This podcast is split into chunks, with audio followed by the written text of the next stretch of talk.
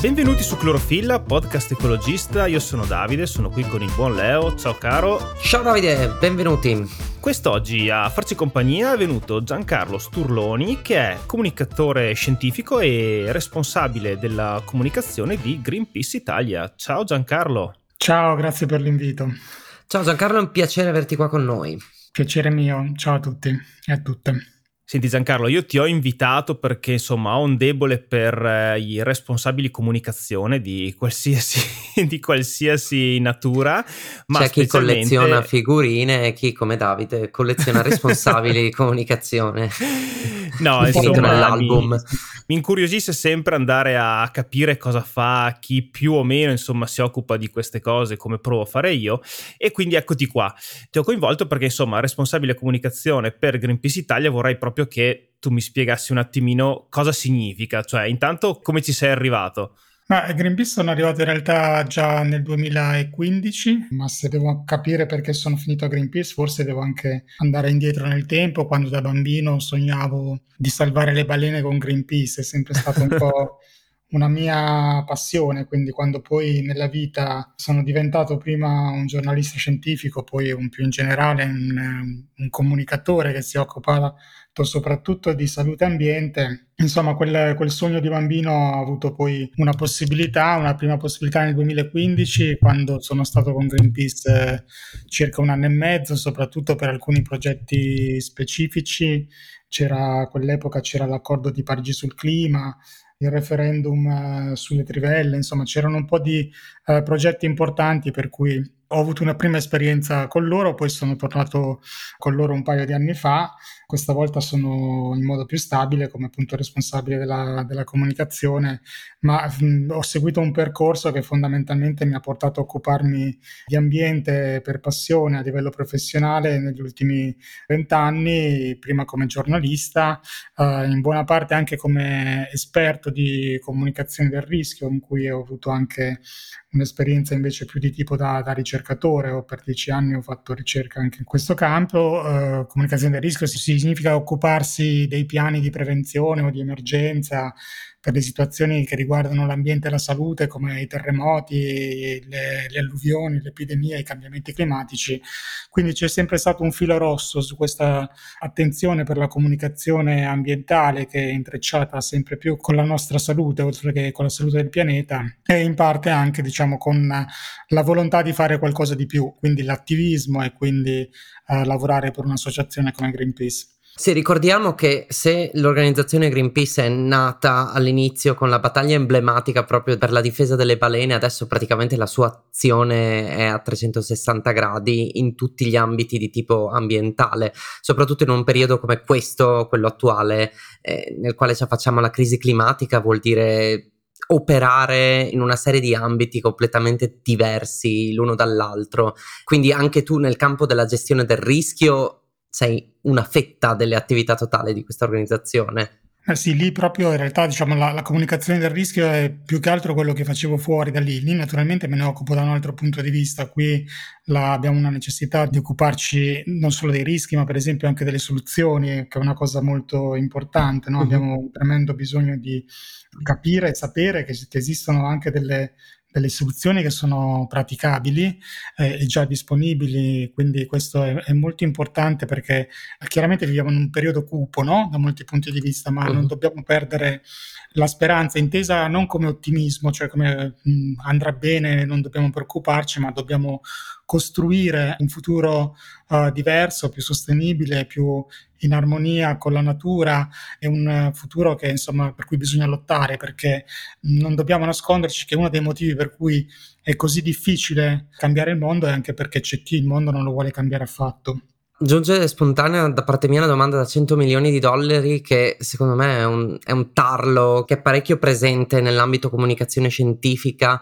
Siccome hai parlato anche di attivismo, Qual è la quadra, secondo te, per cercare di comunicare i dati scientifici e allo stesso tempo farlo in modo di fare attivismo, cioè nell'ambito della, della comunicazione della crisi climatica, cercare di invogliare le persone a fare dei cambiamenti? Cioè, è possibile questa quadra? Si può andare verso questa direzione? Sì, c'è un grosso equivoco che la comunicazione sia qualcosa che debba essere oggettivo, neutro, che è, è, sarebbe bello, ma non è, non è, mai così, non esiste una comunicazione oggettiva, la comunicazione ha sempre un obiettivo, cioè chi fa finta di essere oggettivo, di dire ma io ti dico le cose e poi deciderai tu, in realtà siamo esseri umani e quindi abbiamo, quando comunichiamo c'è sempre qualcosa che eh, vogliamo ottenere o sempre un ideale che ci muove. Quindi questa idea del, dell'attivismo incompatibile con la comunicazione scientifica è qualcosa che francamente non ho mai capito davvero. Chiunque conosca la comunicazione sa perfettamente che quando si fa comunicazione in qualche modo ci si schiera sempre in un modo o nell'altro. Poi naturalmente questo non significa che si possa essere onesti, soprattutto nei confronti dei propri lettori, dei propri ascoltatori e quindi dire le cose in modo il più possibile eh, completo, però non c'è alcun dubbio che quando hai bisogno di usare la comunicazione perché, per cambiare il mondo, come lo fai quando lavori per un'associazione come Greenpeace, non c'è alcun dubbio che l'obiettivo a quel punto diventa mobilitare altre persone, agire insieme insieme per ottenere quel cambiamento. Questo è l'unico potere che hanno le associazioni ecologiste, c'è il, il, potere legislativo, non ce l'abbiamo, non siamo un governo che può fare le leggi, il potere economico non ce l'abbiamo, molto spesso abbiamo risorse molto limitate rispetto alle grandi aziende inquinanti. L'unica possibilità che ci rimane è, è riuscire a, a, mobilitare delle persone che insieme a noi facciano qualcosa, agiscano, quindi non solo siano informate ma anche agiscano e questo è qualcosa di molto più difficile, molto più specifico nella comunicazione. Non vi nascondo che io nella mia comunque eh, carriera di comunicatore della scienza ho sempre avuto un atteggiamento di questo tipo. Anche quando facevo il giornalista avevo in mente l'idea che un mio articolo potesse in qualche modo cambiare le cose, nella, anzitutto nella testa della gente, ma questo è qualcosa che io penso l'attivismo possa essere un motore di, del mestiere di qualunque mestiere noi facciamo, possa esserci una forma di attivismo, me lo chiedono spesso, ma io, soprattutto i più giovani, no? sto, sto per diventare avvocato, come posso in qualche modo uh, fare questo mestiere, ma anche dare una mano perché le cose cambiano e perché possiamo trovare una soluzione a questa crisi eh, climatica ed ecologica in cui stiamo vivendo. Io penso che anche un avvocato possa avere un suo ruolo importante, anzi ce l'ha, ce l'ha sempre di più. Noi abbiamo appena fatto causa all'Eni Infatti stavo per chiederti se ti prendevi avanti col lavoro. eh, beh, insomma, no, nasce da, da, queste discussioni, ma una, mm, io credo che chiunque di noi possa avere un ruolo e debba oggi avere un ruolo, non è che possiamo tirarci indietro, secondo me, perché qui eh, lo dico in modo insomma un po', un po' sharp, come dicono gli inglesi, ma la posta in gioco è l'abitabilità di gran parte del pianeta, cioè la possibilità di, con, di continuare a vivere eh, su questo pianeta. Quindi non è che insomma possiamo usare troppo i e tirarci troppo indietro. Poi naturalmente non questo gli schizzinosi. Sì, non significa rinunciare a una, a comunque a una, a una serietà, una coerenza, anche un'onestà nei confronti delle persone a cui ci rivolgiamo e la scienza certamente è una bussola importante che io non perdo mai, anche perché vengo comunque da quella storia. Si parlava appunto di quella battaglia iconica nella difesa delle balene e siamo nel 2023, una nuova battaglia è quella appunto che si fa in, in tribunale facendo causa ad un'azienda che insomma è accusata di essere tra le principali cause di questo... Responsabili, colpevoli. Tra i principali responsabili, giustissimo, eh, della situazione in cui ci troviamo.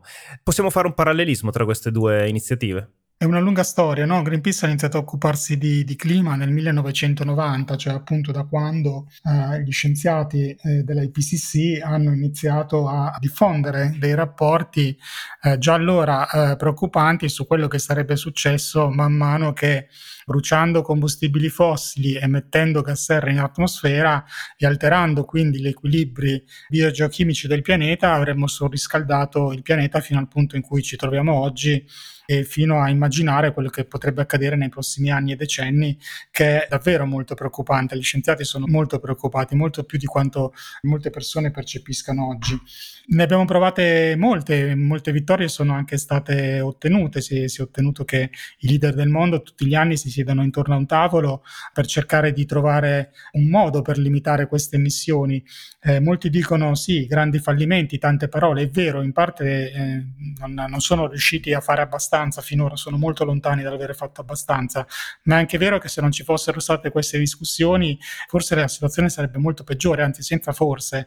C'è stata una presa di consapevolezza importante negli ultimi anni da parte dell'opinione pubblica e c'è una spinta che non c'era fino a 5-10 anni fa perché le cose cambiano e cambiare significa cambiare eh, l'economia, cambiare eh, gli investimenti industriali, insomma le cause legali nei confronti dei responsabili oggi sono diventate possibili perché c'è questa maggiore consapevolezza, c'è anche una maggiore solidità su quelle che sono le, le responsabilità eh, delle compagnie dei combustibili fossili, si iniziano a quantificare i danni ambientali e diventa possibile per esempio fare studi che mh, trovano una correlazione diretta fra un singolo evento estremo, come faccio un esempio la siccità che abbiamo vissuto l'anno scorso in Italia, e i cambiamenti climatici. Un tempo potevamo soltanto dire che i cambiamenti climatici aumentavano la probabilità di questi eventi meteorologici estremi. Adesso invece gli scienziati sono in grado di correlare il singolo disastro con i cambiamenti climatici. Sappiamo anche quantificare le responsabilità dei singoli stati, delle singole aziende, aziende e tutto questo sta diventando innegabile, sta diventando oggetto di eh, non solo studi scientifici ma anche di interessi a questo punto eh, dispute legali, ci sono centinaia di cause legali in tutto il mondo che sono state intentate sia nei confronti di aziende sia soprattutto nei confronti dei governi e il motivo è che queste aziende e questi governi si sono impegnati a rispettare degli impegni di riduzione delle emissioni e in molti casi non lo stanno facendo, non stanno facendo abbastanza abbastanza. C'è stata anche una prima condanna importante nei Paesi Bassi, la Shell, una delle maggiori compagnie di gas e petrolio del mondo, è stata uh, condannata appunto per avere delle politiche industriali che non rispettano gli accordi di Parigi. È una condanna in primo grado, quindi dovremo vedere se sarà confermata o meno in appello. Nel caso fosse confermata, la Shell sarà costretta da un giudice a cambiare le proprie politiche industriali. Questa è una delle tante vie che eh, oggi sono intraprese a livello globale per cercare di, di, cambiare le cose, per forzare quel cambiamento che le aziende non sembrano voler fare da sole. Parlavi di mm, che questa era una delle tante vie, del fatto che comunque come associazione avete dei limiti nella vostra attività, dettati anche da limiti banalmente di, di budget, di, di possibilità economiche. Che ruolo gioca la creatività anche nel comunicare l'attivismo? Beh, diciamo è una delle, delle, cose che ti restano quando ti rendi conto che il tuo budget rispetto a quello di un colosso è un ottimo modo per il poco budget è un ottimo modo per far per stimolare insomma... la creatività, sì. Esatto. Non c'è alcun dubbio. Um, sì, questo è, è uno dei, dei temi cruciali. Teniamo conto che quando parliamo di comunicazione sull'ambiente, la pensiamo, la guardiamo in Italia, c'è una, un elefante nella stanza perché l'ENI eh, finanzia quasi tutti i giornali italiani. E questo è un enorme problema. Alcuni eh, giornali chiuderebbero domani senza i finanziamenti dell'ENI e questo condiziona molte cose, condiziona da un punto di vista uh, diretto no? uh, quello che tu puoi o non puoi scrivere o quello che ti senti in qualche modo di scrivere o non scrivere. No? È una sorta di autocensura. L'ENI non è che ti viene a dire questo non lo puoi scrivere naturalmente, però quando tu sai che il tuo giornale dipende da qualcuno, certo. con quel qualcuno avrai qualche riguardo in più. Questo ve lo posso dire anche da giornalista, visto che l'ho fatto. No? Eh, mi è capitato più volte di dire: Sentite, cioè, vorrei scrivere un articolo su questa azienda insomma c'è qualche problema? No, no, figurati, certo siamo liberi di scrivere, però mi raccomando, eh, vacci piano, cioè perché comunque sia, questo problema c'è. Noi io non lo sto dicendo così solo per il mio vissuto o per sentito dire, non è... No, no, ma sono dinamiche, sono dinamiche, che accadono anche insomma a livello aziendale, cioè... Eh, Noi l'abbiamo, dire... l'abbiamo, studiato con l'osservatorio di Pavia, eh, abbiamo fatto un'analisi sui media italiani, abbiamo conteggiato le pubblicità sui principali quotidiani, abbiamo visto come le aziende sono l'attore che, che, ha più voce nel racconto mediatico della crisi climatica, eh, le aziende hanno più spazio dei politici, delle associazioni ambientaliste, degli esperti e quindi questo condizionamento poi si vede, si vede anche quando c'è, basta, mh, dire, se, se, fai uno studio scientifico come quello che abbiamo affidato all'osservatorio di Pavia, Pavia, che è un istituto specializzato in questi studi sulla comunicazione e sui mass media, noi abbiamo monitorato per un anno giornali TV in Italia e abbiamo trovato risultati che ci dimostrano in modo eh, inequivocabile che questo condizionamento c'è, è molto presente e ce lo dicono anche le, le relazioni che abbiamo con i vari media e questo naturalmente è un problema in più per noi perché, ve lo dico francamente, ci sono cose di cui possiamo parlare tutti i giornali ci riprendono volentieri perché quando appunto difendi un animale, una specie animale in pericolo o difendi una foresta, eh, tutto sommato è più facile che quando appunto eh, tocchi degli, degli, interessi in modo più diretti come gli interessi delle compagnie del gas e del petrolio che hanno un potere enorme sia a livello politico ma anche a livello mediatico. No, essendo tutte queste cose così poco di moda, cioè gradualmente, insomma, ce la raccontiamo in tutti i modi, eh, il fossile si trova sempre più modo per accantonarlo. Ci saranno sicuramente investimenti da parte di questi colossi in direzione alternativa però è, è lo stato attuale del, della nostra società e del mercato che fa sì che non si possa dire niente o con molta difficoltà si possa dire qualcosa su di loro e su quello che stanno facendo tuttora. Cioè il modello è sempre quello, come evidenziato anche prima, e non viene cambiato perché, perché non, non c'è la pacchetta magica. Ma le soluzioni esistono, ci sono, si chiamano anzitutto rinnovabili, eolico e solare. Tutte le grandi compagnie energetiche che vendono combustibili fossili hanno investimenti nell'eolico e nel solare, sì. ma eh, sono una minima parte dei loro investimenti. Ci sono due aspetti. Il primo aspetto è che noi sappiamo, ce lo dice l'Agenzia internazionale dell'energia, che se vogliamo rispettare gli accordi di Parigi e quindi evitare gli scenari peggiori dei cambiamenti climatici, non dobbiamo più investire eh, niente, neanche un euro, in nuovi pozzi, nuovi minieri di gas, petrolio e carbone. Questo non è eh, invece quello che stanno facendo le aziende dei combustibili fossili. Ci sono ancora eh, enormi investimenti in gas, petrolio e carbone e quindi questo sta violando qualunque possibilità di rispettare gli accordi di Parigi. Quello che fanno eh, molto spesso questi investimenti che hanno eh, nella, in biocarburanti, eh, Leni addirittura nella fusione uh-huh. nucleare, insomma che è qualcosa che chissà se vedremo mai, ma non prima del 2050. Certo. E, e, sulle rinnovabili con Plenitude sono uh, fondamentalmente greenwashing per il momento, cioè sono mm-hmm. una minima parte dei loro investimenti che servono a darsi una, una, patina di verde, a far finta di stare impegnandosi anche in quella direzione, quando però il grosso dei soldi va invece ancora in gas e petrolio, mentre come dicevo non ci dovrebbe andare un euro. Queste rinnovabili sono sufficienti? Eh, allora, sì, se noi immaginassimo di essere in un'emergenza e dirottassimo tutti gli investimenti lì. Cioè, se smettessimo di dare incentivi ai combustibili fossili che ancora oggi ricevono più incentivi pubblici che le rinnovabili, e come se fossimo in uno stato di emergenza o se volete in uno stato di guerra decidessimo che eh, chi oggi fabbrica SUV eh, deve iniziare a fabbricare invece eh, paleoliche che è quello che si fa quando in guerra invece di fabbricare autobus inizia a fabbricare carri armati. C'è un esempio che abbiamo vissuto di recente. Quando c'è stata l'emergenza del COVID, della pandemia di Covid-19 enormi investimenti nella ricerca biomedica che si è quasi fermata in altri campi, sono stati dirottati per cercare di avere più, in tempi più, più brevi possibili un vaccino. Ci sono, gli scienziati ci sono riusciti in meno di un anno. Normalmente per avere un vaccino ci vogliono dieci anni. Questo certo. significa che quando tu percepisci un problema come un'emergenza e quindi reagisci come si reagisce con un'emergenza, con grandi risorse, con grandi investimenti, con una grande attenzione dei media, della politica, dell'opinione pubblica su quel tema, allora noi abbiamo capacità straordinarie di reazione. Questo non sta avvenendo sui cambiamenti climatici perché non vengono percepiti come un'emergenza, non vengono raccontati dai media come un'emergenza e le due cose ovviamente sono legate e non vengono quindi gestiti dai politici e dalle aziende come un'emergenza. È una sorta di emergenza rallentatore di cui non percepiamo la gravità anche se la posta in gioco, come vi dicevo, è enorme, cioè l'abitabilità del pianeta. Quello che dici tu è giustissimo, però noi abbiamo avuto anche di recentissimo, in un certo senso, una condizione di emergenza che è stata data dalla guerra in Ucraina. Eh, quando improvvisamente la, la, Russia ha chiuso i rubinetti del gas, era di fatto un'emergenza, parlo dell'Italia, ma anche altri paesi si sono comportati in modo simile. Abbiamo ripiegato subito andando a cercare gas naturale da altre fonti che non fossero quelle di Gazprom. E questa non era un'emergenza, perché non abbiamo fatto niente?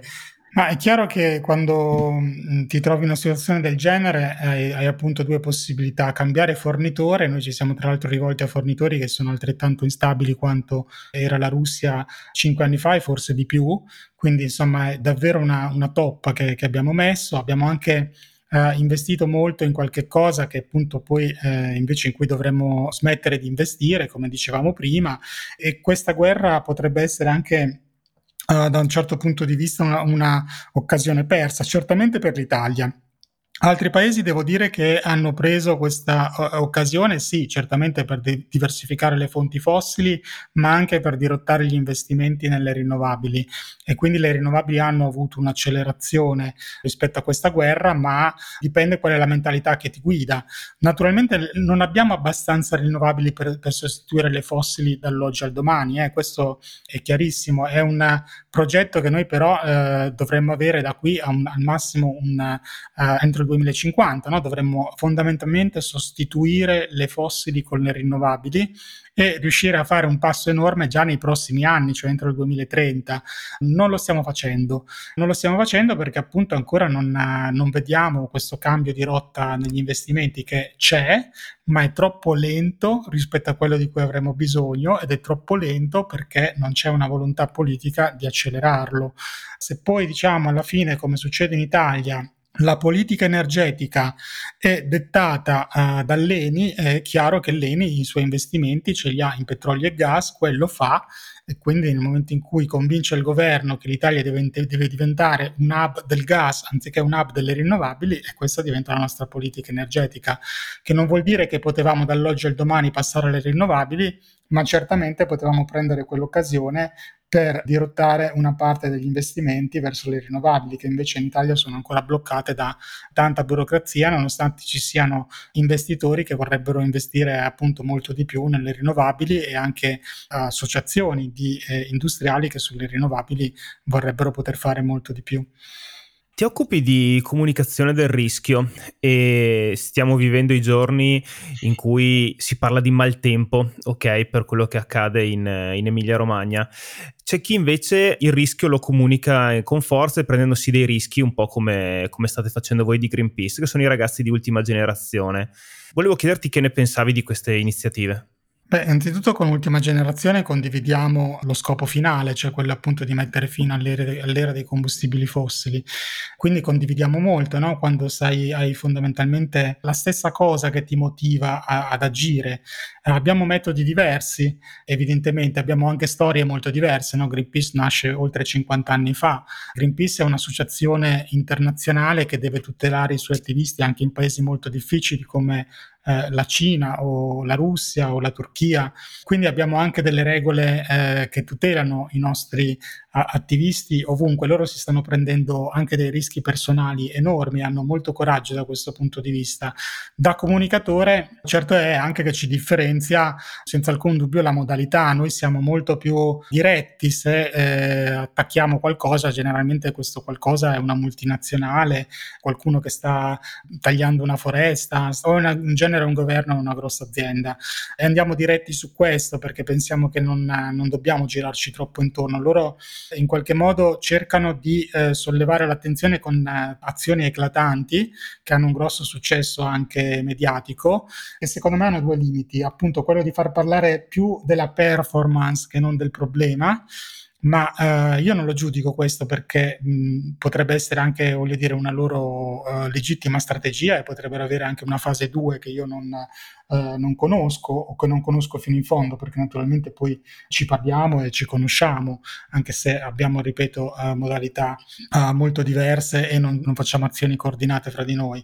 Il secondo aspetto è che in qualche modo noi cerchiamo di avere comunque una uh, interlocuzione, a riuscire a fare a cambiare le cose cercando anche di, non so come dire, negoziare su, sui problemi. Eh, io penso che eh, tutto sommato sia anche utile che si possano avere strategie diverse.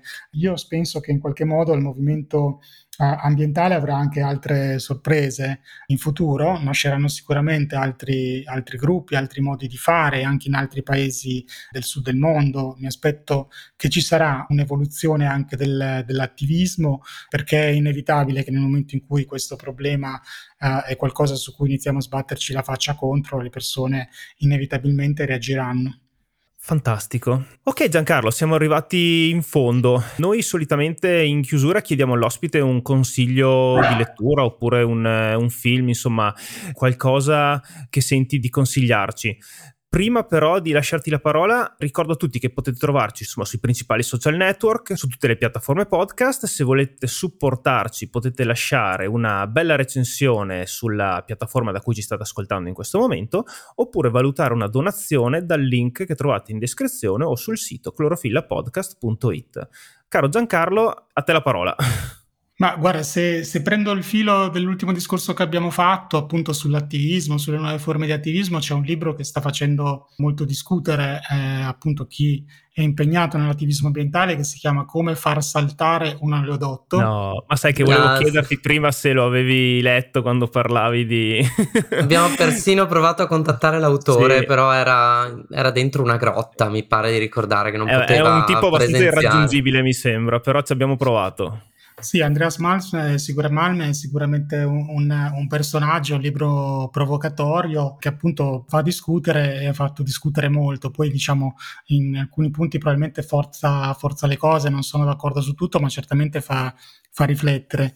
Io ho appena finito di leggere un libro che mi è piaciuto moltissimo, che in qualche modo eh, sembra parlare di un mondo dopo che i cambiamenti climatici hanno trasformato il pianeta, che, si, che è un libro di Margaret Atwood che si chiama Oryx e Crake davvero molto ben scritto, molto molto originale e interessante, un libro di parecchi anni fa che è stato uh, riedito in Italia, un romanzo di Ponte alle Grazie.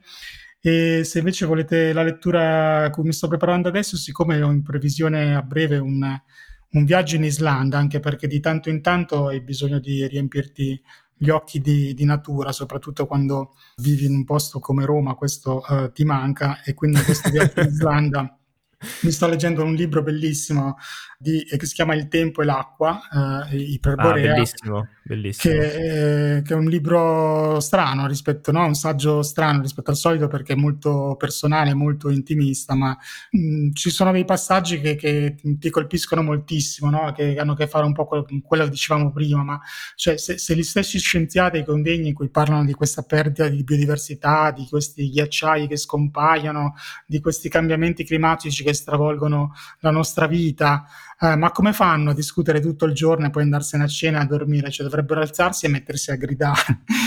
Perché eh, a volte eh, lui ci fa capire come a volte noi non abbiamo eh, la capacità di percepire fino in fondo quello che sta succedendo, ci sfugge perché eh, i cambiamenti climatici, come dicevo prima, sono una sorta di emergenza rallentatore, non è quel tipo di rischio a cui siamo abituati a reagire, noi reagiamo ai rischi che abbiamo di fronte, ai rischi che percepiamo con i nostri sensi, eh, non siamo mai stati molto lungimiranti nella nostra storia evolutiva perché tutto sommato non abbiamo mai avuto molto bisogno, non andavamo molto oltre il nostro clan le nostre generazioni che conoscevamo direttamente.